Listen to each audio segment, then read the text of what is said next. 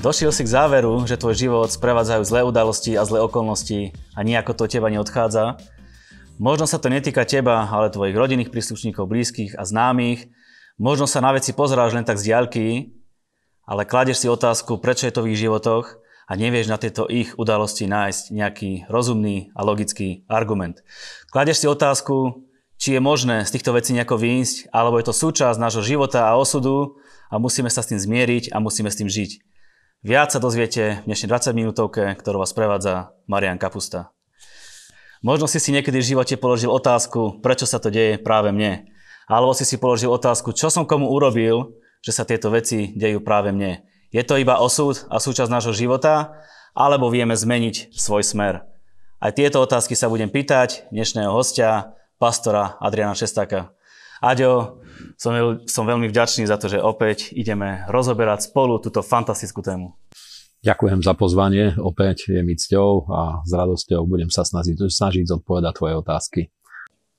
Ďakujeme vám za otázky, ktoré nám posielate na náš mail 20 minútovka zavináč milost.sk.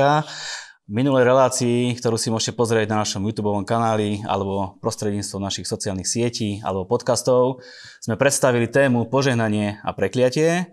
Dnes budeme v tejto téme pokračovať. Minule sme hovorili o, predstavení témy, dnes sa budeme venovať kliatbe a budúca relácia bude venovaná čisto iba téme požehnania. Tak skús nám, Aďo, prosím ťa zhrnúť, k čomu sme dospeli v minulej relácii, k akému záveru a predstav nám tú tému. Uh, áno, podľa tvojej otázky uh, požehnania a prekliatia skutočne existujú a to bolo aj cieľom prvej relácie aby sme odkryli ich existenciu pre našich divákov, poslucháčov, aby každý mohol prísť na to, že existujú tieto duchovné sily. Ale znovu by som rád spomenul, aj v minulej časti sme to spomenuli, že požehnania a prekliatia sú neosobné duchovné sily a sú to skorej ako duchovné zákonitosti, ktoré Boh dal do stvorenia, dal ho do univerza a ich cieľom je, aby boli vynesení spravodliví a tí, ktorí slúžia živému Bohu. A na druhú stranu bezbožnosť a vzbúra voči Bohu, aby bola potrestaná a aby e, vypôsobila chaos alebo neúspech, aby spravodliví neboli zničení. A sme si povedali, že platia rovnako, či tomu človek verí, alebo tomu neverí. Áno, áno. Veľa komunikuješ s ľuďmi, ako reagujú na tému požehnanie alebo prekliatie? Povedal by som, že tak protichodne. V 90. rokoch veľa ľudí sa obrátilo a stali sa kresťanmi práve preto, že dali sme im tú knihu od Dereka Princa, Požehnanie alebo prekliatie, vyber si. A dneska vidím, že je tá tendencia, trochu to súvisí aj e, s tým, že stále viacej biela mágia, rôzne ďalšie ezoterika dostáva sa k ľuďom a ľudia nechcú počuť o zlých veciach, tak to sa dá zadefinovať, že nechcú počuť o zlých veciach, lebo majú pocit, že tým vytvárajú negatívnu energiu okolo seba. Preto je skupina ľudí, ktorí utekajú pred témami tohto typu. Dneska, zvlášť v tejto dobe, to vnímam, nemyslím v covidovej, ale v tomto období, keď mám povedať oproti 90. rokom. Ale rád by som vysvetlil našim divákom jednu vec, že je to podobné ako návšteva zubára napríklad, alebo keď človek s nejakým zranením ide k lekárovi, že k tomu, aby mohlo nastať uzdravenie človeka, napríklad bolí zub, a ide k zubárovi a keď mu to rozvrtá, tak to bolí ešte viacej. Ale práve na základe toho vie prísť to uzdravenie a ja vám chcem povedať, že ak začali ste rozpoznávať po minulej časti alebo dneska ešte ďalej sa budeme tým zaoberať, aké sú príčiny prekliatí, pokiaľ niekto rozpoznáva kliatbu na svojom živote, prosím vás, nevypnite to, prejdite tým, aby Boh sa vás mohol dotknúť a prijali ste oslobodenie a mohli vstúpiť do požehnania. My si teraz povieme spôsoby, ako môže kliatba vstúpiť do života človeka. Prvý z tých možných spôsobov je uctievanie cudzích bohov. Čo to je? Uh, vo všeobecnosti, keď sa hovorí o požehnaní a o prekliatí, tak e, zvykne sa hovoriť o prekročení prvého a druhého prikázania. Tu je reč o desatore a prvé dve prikázania sú úplne jasné. Boh povedal, nebudeš mať iného Boha krome mňa. A druhé prikázanie je, neučiníš si Boha spodobením ničoho, čo je na nebi, na zemi ani pod zemou. Takže uctievanie cudzích bohov, to, je, to, je, to súvisí s tým, keď ľudia vzývajú rôzne duchovné bytosti alebo chcú vstúpiť do duchovného sveta, aby odtiaľ prijímali pomoc, hociakým iným spôsobom ako skrze Ježiša Krista.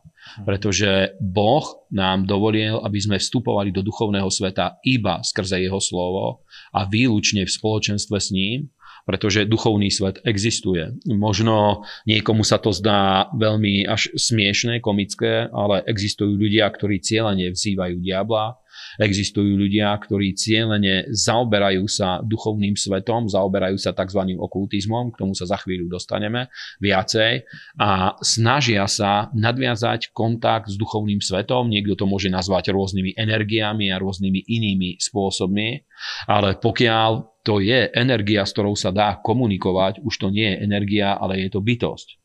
A skutočne s týmto súvisí uctievanie cudzích bohov. Do tejto kategórie patrí napríklad aj to, aj modlitba k rôznym svetým, alebo modlitba k Panne Márii a rôzne iné kulty, ktoré pôvodne neboli kresťanské, sú to pohanské kulty, ktoré počas histórie infiltrovali sa do kresťanstva, ale sú mimo židovsko-kresťanské chápanie Boha a Biblie.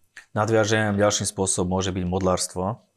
Áno, modlárstvo to je druhá príčina, prečo kliatby prichádzajú do životov ľudí a zvlášť v našom prostredí je treba o tom hovoriť aj v tejto modernej dobe, ale celkovo v našom prostredí, pretože modlárstvo sa spája s tým, keď ľudia používajú rôzne predmety na to, aby im buď to vyobrazovali duchovný svet, alebo aby im priamo sprostredkovali nejaký duchovný vplyv, trebárs aj v úvodzovkách požehnanie, alebo nejakú ochranu, alebo niečo podobné, pretože všetky tieto veci nám zaslúbil živý Boh a v spoločenstve s Bohom im vieme získať.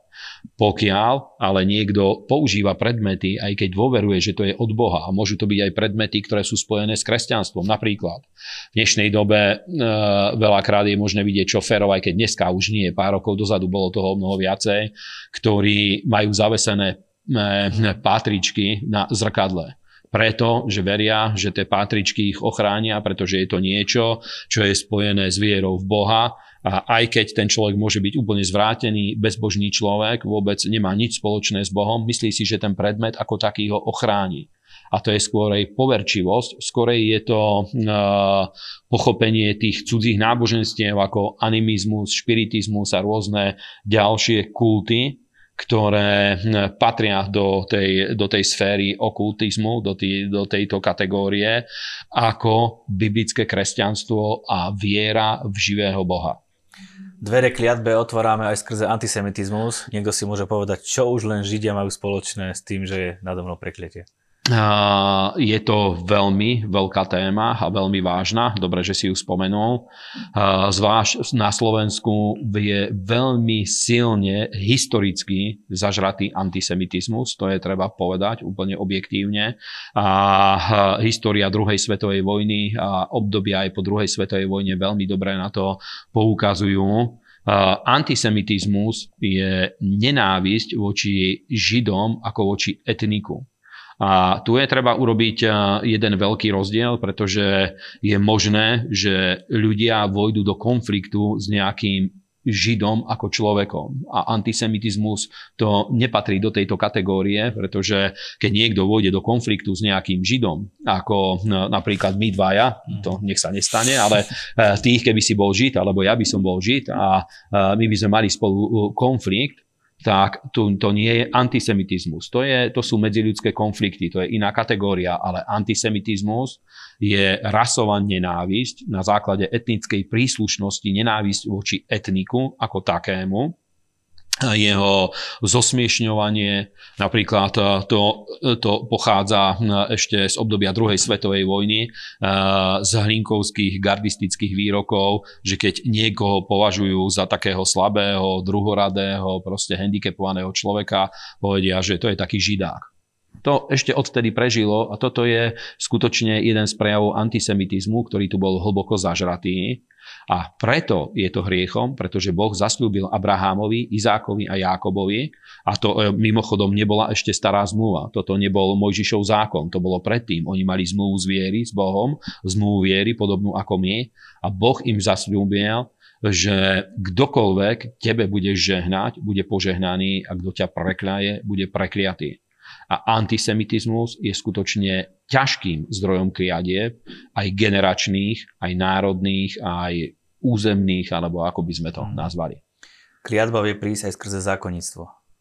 Zákonníctvo je, aby sme to vysvetlili našim divákom, zákonníctvo je taká forma chápania Boha alebo prístupu k Bohu, kde ľudia rozmýšľajú o tom, že svojimi skutkami si vedia niečo zaslúžiť. Napríklad, keď budem robiť toto, tak budem dobrým kresťanom. Zvlášť v našej histórii toto dobré eh, sa dá tiež dobre hm, povedať, pretože ľudia vedia, verili do mnohokrát tomu, že keď bude chodiť každú nedeľu do kostola, bude kresťanom. A to, že niekto príde do kostola alebo nepríde, toho neurobí lepším kresťanom alebo horším, pretože aj u nás je to tak, že ľudia preto chodia do zboru, pretože milujú Boha. Milovanie, prikázaním je milovanie Boha. A to, že ľudia prichádzajú, stanú sa súčasťou cirkvi, je výsledkom toho, že milujú Boha. Nie je to, že by za to, že by niekde chodili, nie je to im získa priazeň u Boha ale spoločenstvo s Bohom je ovplyvňované aj tým, že sme s inými kresťanmi, máme účasť na kázaní Božieho slova, na Božej prítomnosti a tak ďalej. Mhm. Ďalej vie kliatba vstúpiť cez krádež, krivú prísahu a okrádania Boha. Krádež, to myslím si, že k tomu netreba nič viacej povedať poviem takú úsmevnú príhodu. Raz sme kázali na ulici Evangelium a pýtali sme sa jedného človeka, že či pozná 10 božích prikázaní. A on hovorí, že áno, nepopiješ. a nepopiješ, aj keď alkoholizmus je hriech, samozrejme, ale nepopiješ není medzi desiatimi prikázaniami. Ale neviem, prečo nepovedal napríklad, že neukradneš, ale nepopiješ. Asi chcel poukázať na svoje zlé návyky, ktoré mal v živote. Ale krádež skutočne je veľmi ťažkým hriechom. A dalo by sa o tom veľa polemizovať. Ja nechcem ani moralizovať, ani nič podobné robiť, ale na základe Biblie Uh, tak to chápem, že napríklad keď niekto niekoho okradne a v dnešnej dobe uh, tak ako vždycky krádež proste je morálny hriech a je to ťažká neprávosť vykonaná proti druhému človeku. A ľuďom, ktorí mali návyky živiť sa tým, že okradali iných ľudí, by som rád povedal jednu vec, že na základe písma dá sa dokázať to, že ľudia, ktorí okradnú iných ľudí, napríklad, keby ja, mne niekto ukradol, ja neviem, hodinky, nech sa nestane, alebo proste niečo, keby mi ukradol, tak to koľko života mňa stálo to, aby som nadobudol nejakú vec, tak toľko života Boh uberie tomu človeku, ktorý mne niečo ukradol. Mm-hmm. Pretože je to ťažká, ťažká neprávosť a vstup do intimnej sféry človeka. A samozrejme, že úloha tých ľudí, ktorí boli okradnutí, je, aby odpustili. Ale ľudia, ktorí okradli, samých seba dávajú pod ťažké kliatby a Biblia skutočne dáva ťažké kliatby na zlodejov. Teraz môžu byť ľudia, ktorí hneď budú myslieť na politikov a na rôznych e, e, oligarchov a rôznych iných ľudí, ktorí nezákonným spôsobom sa priživujú na, na margo iných ľudí. Ale krádeže ako také, to je celospoločenský fenomén, celospoločenský problém. A rád by som e, to, na to ľudí upozornil, že je to skutočne ťažký hriech a spôsobuje ťažké kliatby. Dokonca Biblia hovorí, že príde kliatba na dom zlodeja a prísažníka. Ďalej tam bola tá krivá prísaha a okradanie Boha. Áno, krivá prísaha a, patrí do kategórie klamstva A zvlášť takého klamstva, kde ľudia cieľene zavádzajú a krivia pravdu a zastierajú pravdu. A toto môže mať veľmi veľa foriem. Toto takisto vieme, vedeli by sme sa dostať až k filozofickým otázkam, pretože Biblia hovorí napríklad, že beda tým, ktorí, ktorí hovoria o dobrom, dobré považujú za zlé a zlé hovoria, že je dobré hovorí, že beda tým, ktoré kladú tmu za svetlo a svetlo za tmu a tak ďalej. Teda to krivo prísažníctvo patrí do úplne inej kategórie. Hej? Že to nie sú uh, také ľahké klamstvá, ktoré by fungovali medzi ľuďmi a tých sa nezastávam samozrejme takisto. Každé klamstvo je zlé, ale krivo prísažníctvo to je ťažšia kategória, kde sú páchané škody na základe toho, že niekto falošným spôsobom sa vyjadruje o iných ľudiach alebo o iných situá- o určitých situáciách. Chceme sa vyjadriť k tomu okradaniu Boha nejako? Okrádanie Boha stojí za to, aby sme zmienili. Biblia, keď hovorí o okrádaní Boha, je to spojené s tým, čo Biblia nazýva desiatok. A teraz dúfam, že našim divákom sa nepostavia vlasy dubkom. Pretože biblicky veriaci kresťania, nie všetci, ale pomerne veľa biblicky veriacich kresťanov, ktorých ja poznám, sú ľudia, ktorí praktikujú tzv. platenie desiatku. A patrí to do tej kategórie, že my zo svojho majetku uctievame Boha a podporujeme Božiu prácu. A podstata je v tom, že prvých 10% nášho príjmu dávame Bohu. A rád by som vysvetlil, že keď niekto chce sa stať kresťanom alebo chce sa pripojiť napríklad k našemu spoločenstvu, my uh, nie sme daňový úrad, aby sme toto kontrolovali alebo ľudí persekuovali za to, či platia desiatok alebo nie. Je to skutok viery, je to úplne dobrovoľný uh, skutok viery, ktorá stojí to úplne na slobodnej vôli človeka a ja ani neviem povedať, kto platí desiatok a kto neplatí desiatok v cirkvi, pretože hm, keď niekto platí účtom, ja aj tak nie som účtovník a nevediem financie, aj keď robím určité finančné rozhodnutia, ale hm, teda de, okrádanie Boha patrí do tejto kategórie, pretože Biblia hovorí, že je dobré, aby sme Boha uctievali aj zo svojho majetku. Dávame mu tým úctu ako pánovi zeme, dávame Bohu vďaku za naše schopnosti, za to, že dáva nám životné príležitosti a tak ďalej. A skutočne Biblia to tak kategorizuje, že je, patrí, keď ľudia toto nerobia, okrádajú Boha. Ale znovu by som povedal, že uh, tú vec treba pochopiť, treba prísť do toho bodu, že človek sa rozhodne z viery toto robiť, nie na základe strachu alebo na základe nejakej slepej náboženskej mm. poslušnosti. Ďalej vie prísť prekliatie do života človeka skrze osoby postavené v autorite. Toto je veľmi dobré, že toto si spomenul, uh, pretože Biblia veľa hovorí o slovách a o jazyku. A ľudia, ktorí sú v moci postavení, ľudia, ktorí skutočne majú autoritu nad našimi životmi. A tí najbližšia skupina ľudí sú naši rodičia alebo starí rodičia, svojimi ústami vedia formovať. E, naše, vieme my formovať ako rodičia životy svojich detí, naši rodičia vedeli formovať nás. A keď ja som hovoril svoju skúsenosť, tak rád by som vysvetlil, že narodil som sa ako milované dieťa, nebol som nechcený ani odmietnutý, mal som veľmi dobrý vzťah so svojimi rodičmi. A mal som dobrý vzťah aj so svojím otcom a keď som bol malý chlapec, on eh, so mnou zvykol žartovať a robil také, robil, tak ma naťahoval trochu, robil si so mňa srandu, hovoril, že chodím dobitý ako frontový vojak, alebo že som ako no, dobitá hruška a tak ďalej. A keď som sa stal kresťanom a stretol som sa s týmito témami požehnania alebo prekliatia, a pochopil som, že to bol jeden zo zdrojov toho, prečo stával som sa terčom nešťastných udalostí. A samozrejme svojmu otcovi som odpustil, on to nerobil umyselne, nevedel, čo robí, nebol biblicky veriacim kresťanom. A keď som mu odpustil a modlil som sa za oslobodenie, vďaka Bohu táto kliatba bola zrušená a žijem v úplnej slobode od týchto vecí. Mhm. A dávam za to Bohu vďaku, samozrejme. Ďakujem Bohu. Ďalej pís kliatba na náš život aj tým, že vyriekneme nad sebou samým nejaké veci. To je veľká časť biblického zjavenia hovorí práve o dôležitosti slov a o používaní jazyka. A jedna oblasť, kde skutočne sa prejaví to, že niekto sa znovu zrodil, dostal nové srdce a nového ducha, ako Biblia to popisuje pri znovu zrodení, to v každom prípade ovplyvní aj to, ako človek používa svoje ústa a svoj jazyk. Pretože tak, ako ľudia postavení v autorite, a to sa môže týkať aj starých rodičov, môže sa to týkať, ja neviem, učiteľov, a pretože aj psychológovia hovoria o tom, že napríklad e, učitelia stredoškolskí na základnej škole, keď e, spôsobia hambu napríklad nejakému svojmu študentovi alebo dieťaťu, z toho vedia vzniknúť traumy na celý život, z ktorých celoživotne sa nedostanú proste ľudia, alebo celoživotne s nimi bojujú.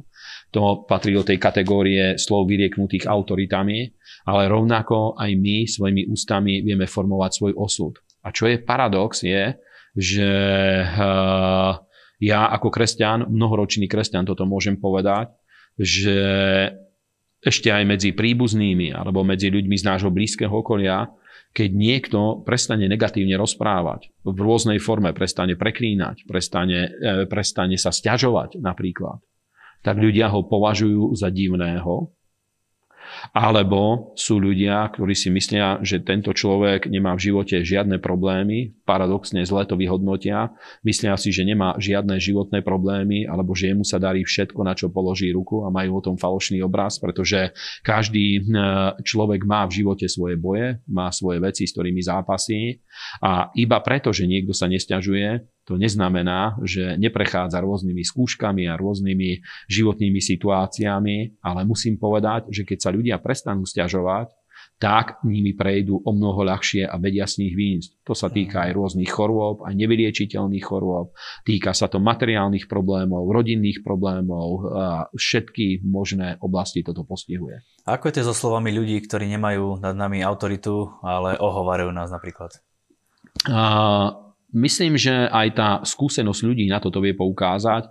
V rôznych konfliktoch, keď ľudia sa nachádzajú, tak veľakrát ľudia cítia bez toho, aby niekto, aby museli byť v prítomnosti ľudí, ktorí ich preklínajú alebo zle o nich hovoria, cítia to, tú negatívnu energiu, ktorá za tým stojí. Pretože slova skutočne sú nositeľom moci, Biblia o tom hovorí, a jedna z hlavných príčin požehnaní alebo prekliatí sú práve slova. Sú to Božie výroky alebo výroky hm, nejakých ľudí, lebo aj Božie výroky nás vedia ovplyvniť pozitívne, vedia preniesť požehnanie, vďaka Bohu.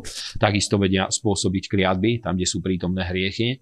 A slova sú nositeľmi eh, aj požehnaní, aj prekliatí, prenášajú rôznu, energi- rôznu energiu. A je pravda, že keď niekto žije v takýchto konfliktoch, my zvykneme sa modliť za ochranu, zvykneme sa modliť za to, aby krv pána Ježiša Krista nás prikryla, aby tieto slova nemali nad nami moc, pretože aj ja som si vedomý, že sú ľudia, ktorí mňa môžu nenávidieť, ale viem, že Boh je môj osloboditeľ a je moja ochrana aj v týchto veciach. Spomenieme ešte jeden spôsob, ako môže kliatba prísť do života človeka. To sú rôzni mágovia, čarodeníci alebo diablovi služobníci, to nazvime. Uh, áno, toto je veľmi zaujímavé. Uh, sú to veci, o ktorých ľudia sú ochotní rozprávať iba v určitých situáciách. A ja, keďže som pastor, zažil som počas eh, svojej histórie a počas služby, zažil som to, že prišli za mnou rôzni ľudia eh, či už rôzni známi podnikatelia, alebo aj ľudia zo showbiznisu a rôzni iní ľudia, ktorí prišli a hľadali oslobodenie od kliatby pretože eh, vyslovene prišli s tým, že niekto ich porobil, alebo preklial, alebo ako by sme to nazvali. Sú ľudia, ktorí začali cítiť, že začali prebiehať určité fyzické zmeny v ich telách a pripisovali to tomu, že niekto ich preklial, pretože dostali sa do určitých konfliktov, obchodných eh, sporov. Raz sa pamätám, prišiel za mnou jeden človek, ktorý, proste, ktorý sa pýtal, čo môže urobiť eh, so svojím životom, pretože bol to úspešný podnikateľ a dostal sa do jedného obchodného konfliktu a hovorí, že žena toho obchodného partnera, s ktorým vošiel do konfliktu, bola veľmi fundovaná veštica, ktorá sa zaoberala veštením a povedala na neho ťažkú kliatbu. A v ten týždeň, keď toto sa udialo, stalo sa, že behom jedného týždňa rozbil dve veľmi drahé luxusné autá také, ktoré vtedy hm, mohli mať hodnotu, neviem, či už boli eurá alebo koruny, ale dneska by mali hodnotu, že jedno 100 tisíc plus. Hej? Takú hodnotu v eurách by malo jedno auto. On behom jedného týždňa, pretože mal nehodu, ktorá vďaka Bohu neohrozila jeho život, ale bola to ťažká nehoda, rozbil auto, išiel, kúpil si druhé a za dva dní ho rozbil znovu. Hmm. A samozrejme, že dá sa pochopiť, že pre ňoho to bolo nepochopiteľné, pretože nikdy predtým nezažil nehodu a on to tak vyhodnotil, že to je niečo nie normálne. A veľakrát zažili sme rôzne podobné situácie. Hovorím to nie preto, aby sa ľudia báli, ale preto, aby sme im dali nádej, pretože Ježíš priniesol oslobodenie spod každej kliatby. A niekto sa môže pýtať, dostali sme minule takú otázku, že či Boh priamo preklína ľudí preto, že neskáču tak, ako on by si to predstavoval. Tak by som to mohol mhm. zjednodušiť. A rád by som povedal, že vôbec to tak nie je, pretože Boh zadefinoval to, že kliatby existujú on, eh, on odhalil tieto duchovné princípy, že sú prítomné v stvorení. A samozrejme, že keďže Boh sa dostal aj do úlohy sudcu, dostal sa do tej úlohy, aby bola vyzdvihnutá spravodlivosť a aby bola eh, oslabená neprávosť, to je dôvod požehnaní alebo prekriatí, ale Boh zaplatil cenu vo svojom synovi, aby každý človek mohol výjsť pod kliatby a dostať sa do požehnania. Tak povedali sme si, ako kliatba vie prísť do života človeka a povedz nám, ako sa vieme z tej kliatby dostať. Biblia nám hovorí, že Ježíš Kristus v liste Galackým v 3. kapitole od 12. verša, že Ježíš sa stal prekliatím miesto nás, keď eh, by bol pribitý na drevo, pretože v zákone Mojžišovom bolo napísané, že je prekliatý každý, kto vysí na dreve. A my vieme, že pán Ježiš bol pribitý na drevo kríža a práve s týmto nám Apoštol Pavol alebo Svetý Duch skrze Apoštola Pavla dáva to zjavenie, že Ježiš nás vykúpil spod každej kliatby zákona. Teda Boh najprv musel zadefinovať kliatby, ktoré existujú, pretože je možné, že ľudia by, by na to ani neprišli, že existujú, iba by cítili ich vplyv, ale nevedeli by to zadefinovať. Boh to presne zadefinoval, ako vyzerajú požehnania, ako vyzerajú kliatby a ukázal, ako každý človek môže výjsť z kliatby do požehnania skrze pána Ježiša Krista a osobnú vieru v pána Ježiša. Aďo, prosím ťa na záver, vieš nás viesť k nejakej modlitbe k oslobodeniu?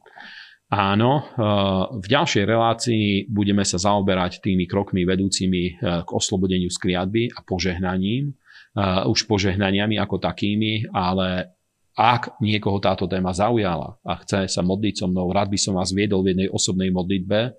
Nie ja zruším nad vami kliatbu, ale je to modlitba, ktorou pozveme jednak pána Ježiša do našich životov a jednak poprosíme ho, aby on nás oslobodil spod každej kliatby pretože naším osloboditeľom je Ježíš. Takže môžete sa so mnou modliť. Nebeský Otče, ja k Tebe prichádzam v mene Tvojho Syna, Pána Ježiša Krista. A ďakujem Ti, že aj keď som hriešný človek a viem, že som urobil rôzne hriechy, Tvoj Syn Ježíš zomrel miesto mňa a vyniesol všetky moje hriechy na drevo kríža. A ďakujem Ti, že On zaplatil tú cenu aby ja som mal odpustené hriechy a aby som mohol prijať väčší život. A teraz vyznávam Ježiša Krista ako svojho osobného pána a spasiteľa a Ježiš odozdávam ti svoj život. A ďakujem ti, že ty si prikryl všetky moje hriechy svojou krvou, očistil si ma od nich, e, ňou od nich a ďakujem ti, že teraz môžem smelo stáť pred tvárou živého Boha. A ďakujem ti, že si mi nielen odpustil hriechy, ale aj si bol prekliatý miesto mňa, aby skrze teba, Ježiša Krista, som ja mohol výjsť pod každej kriatby a aby som mohol vstúpiť do požehnania. A preto v mene Ježíš teraz ja odpúšťam každému človeku, ktorý mi ublížil, či už vedome alebo nevedome. A tak, ako, ako som ja prijal odpustenie od teba, aj ja odpúšťam týmto ľuďom. A v mene Ježíš oddelujem svoj život od každého zdroja kriadby, ktorý som rozpoznal vo svojom živote, od každého hriechu a od každého spojenia so satanskými silami, či už je to okultizmus, modlárstvo, uctievanie cudzích bohov, sa teraz oddelujem v mene Ježíš a prosím ťa, aby si ma od toho očistil svojou krvou. A v mene Ježiša Krista stojím pred Tebou, Bože, a prosím ťa, aby nad mojim životom, aj nad mojou rodinou bola zlomená každá kliatba. A ďakujem Ti, že si ma vypočul a ďakujem Ti, že skrze Ježiša Krista ma vovedieš do každého Abrahámovho požehnania v mene Ježiš. Amen. Amen. Verím, že táto modlitba aj táto relácia vám pomohla k tomu, aby ste žili život plný požehnania a o tom, ako ho žiť, sa dozviete v relácii, ktorú budem mať spoločne s Adrianom za nejaký čas. Aďo, ďakujem ti, že si prišiel medzi nás a prajem veľa požehnania do tvojho života. Ďakujem, prajem aj ja veľa požehnania. Nezabúdajte, najlepšie dni sú stále iba pred vami.